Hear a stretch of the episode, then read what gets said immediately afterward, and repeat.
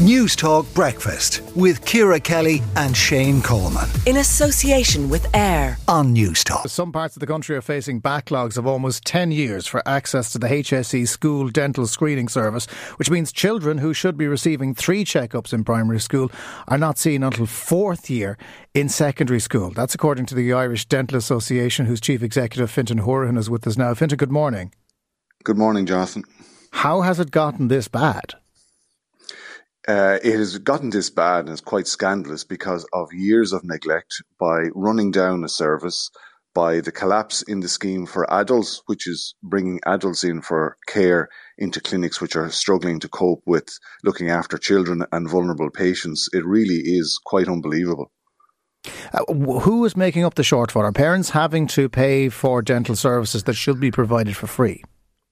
I, I, think some parents can do that, but bear in mind that the, the value of the public dental service is it, it, offers care for the most vulnerable, the ones who struggle to meet the cost, and the ones who don't really have the option of going private. Uh, this is a service which is staffed by public only dentists, and the people who are being left behind are the people who, to start with, are probably the greatest need. Is it attractive to become a public only dentist, or is the private service where you're going to earn more money? It is becoming very difficult to recruit and retain in the public service. Um, there are shortages in dentistry generally, but look, what's happening is over the years, as dentists retire, in many instances, there's no effort made to replace them.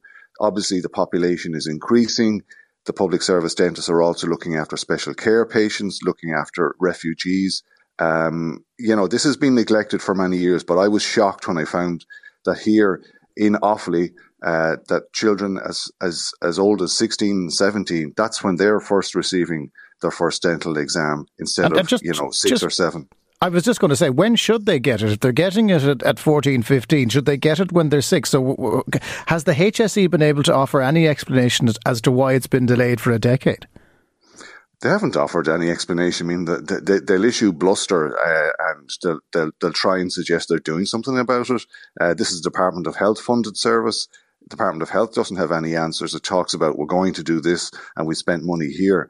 The reality is there's nothing being done about it. Um, there's no explanation. There is a shortage of dentists, uh, and when, when they're under pressure, when the medical card scheme for adults is collapsing, unfortunately, this is the inevitable consequence. Is dental uh, the poor relation for the HSE? Do they treat it with the same priority, do you think, as other elements of the health service?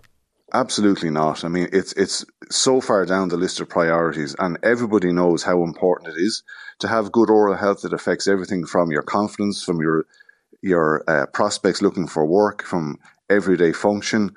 It's so important, but it's continuously neglected by successive administrations. And our job is to try to raise awareness and hopefully force politicians to address this issue. But it's a, it's an uphill battle. Okay, Fintan Horan, Chief Executive of the Irish Dental Association. Thanks very much for joining us on News Talk Breakfast.